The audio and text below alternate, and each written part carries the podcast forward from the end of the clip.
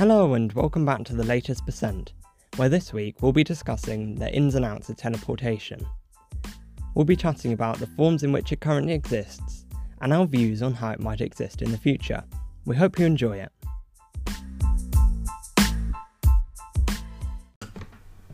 So, first up, quantum tunneling. Um, so quantum tunneling, I'm not um, I'm not a professor, but quantum tunneling, from my understanding, is basically uh, when you have a very small particle, like say an uh, an electron in an atom. Um, it uh, is it's not just in one space. It's sort of in a it's it could be it could be anywhere, but there are places where it's more likely to be. And then when you when you look at it, then it chooses a place that it's going to exist. And so what what this means is sometimes uh, an electron can be somewhere, and perhaps, for example, so there's a barrier next to it. Pretend it's next to a wall, um, and it, it's it's on one side of the wall. Um, and so, what te- what technically is the case is that it's it's mo- it's probably on one side of the wall, but it, there's a tiny chance that it could be on the other side of the wall.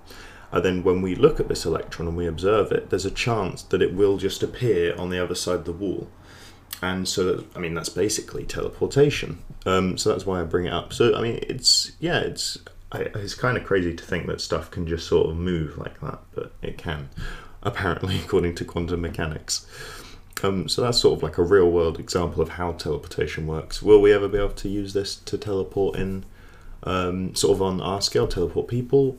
I don't know. I ha- have my doubts, um, but it'd certainly be interesting. Um, anyway, so uh, Mark, do you do you have any thoughts on like if teleportation were to be a thing, how how would sort of roll out the network across the globe? How how teleport how teleportation would work on a global scale?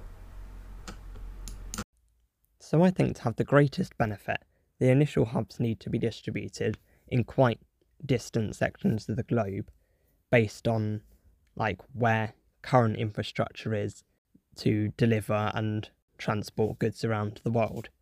So if you were to look at maybe like major docks and ports, then being able to teleport smaller items that don't actually need to go on container ships and then use container ships then less frequently, which will obviously mean they're burning significantly less fuel to then take like the larger items like cars and things like that around the world.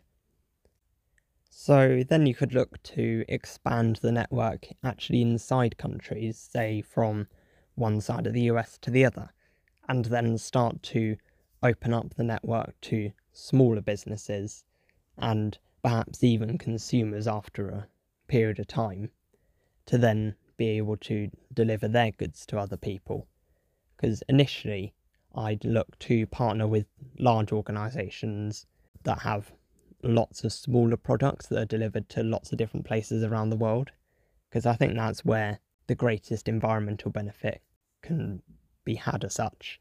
Because actually, if you're packing all of those things into a space, you can't necessarily do that very efficiently, which is why more recently smartphone companies have looked to make their boxes smaller so that then they can fit more in a crate.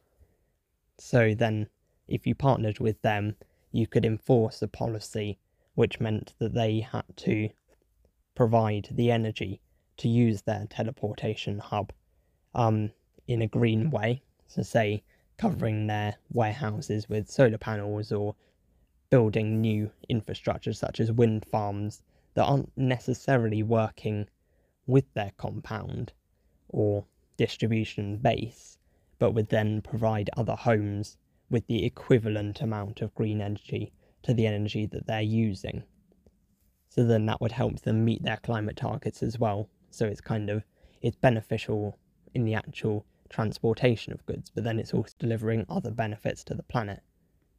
As I kind of mentioned, I'd look to once you've gone from those larger organisations, move on to small businesses and charities.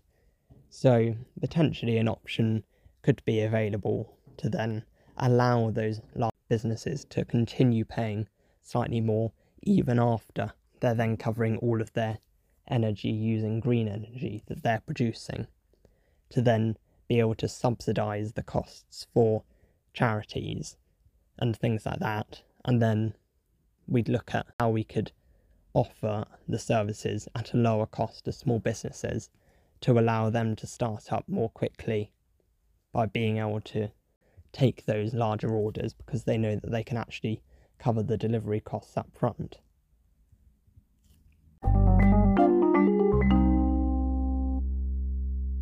So, say teleportation is now a thing, um, and you can just go down the road, you can get teleported to wherever you want. How do you know that when you're teleported, the you, so you get teleported, the you that arrives at your new location, how do you know that's the original you, and that the original you wasn't just destroyed and a new one created? Because if if the second scenario is the case, did like did you sort of die? I guess. Uh, I mean, I don't know how you would prove that the second scenario wouldn't be the case, and therefore I don't know how people would respond to it. Because if you have to risk dying every time you get teleported, I feel like people might not use the technology as much. I mean, I wouldn't. Um, yeah, I don't know. It's I think it really cause a hindrance in sort of the uptake of the technology. Let us know in Spotify Q and A if if you would. Um, yeah, I definitely wouldn't. So, in relation to the teleported version of me actually being me, I think we'd need to have a period with the technology in general society before we actually looked at teleporting humans because as I kind of said about in my bit earlier, it's more focused on transporting goods. But ethically, I don't think I'd have too much of an issue with it actually being me if I was teleported. Because in essence, it still would be me. Because they wouldn't be able to offer the services in a regulated manner if it couldn't be considered generally by organisations and governments to be, in essence, you, even if technically the tissue isn't you. So you'd still have the same thoughts and things like that, and you'd still look the same and feel the same. So, yeah, it's a, it's an ethical dilemma, but I personally wouldn't have too much of an issue with it.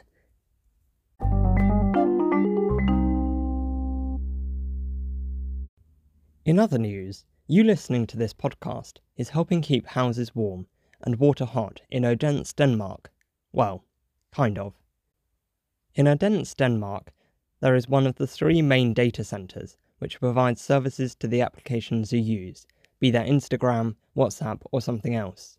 Now, that produces a lot of heat, which is normally just dissipated as rapidly as possible into the environment.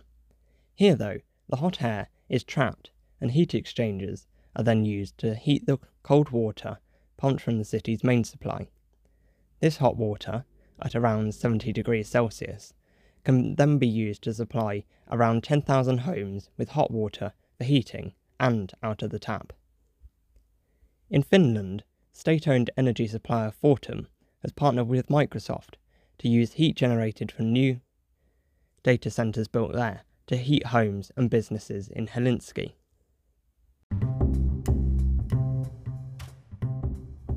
Thank you for listening to this episode all about teleportation. We hope you found it interesting. Next week, we'll be discussing Fairphone, a company who has significantly improved since they released their first modular smartphone in 2015. They offer an option to choose a more environmentally friendly mid range smartphone, with the option to upgrade specific components to ensure your phone continues to deliver on your needs. Make sure to follow us on Instagram at tech.percent or on your preferred podcast streaming platform to be the first to hear that. See you in the next percent.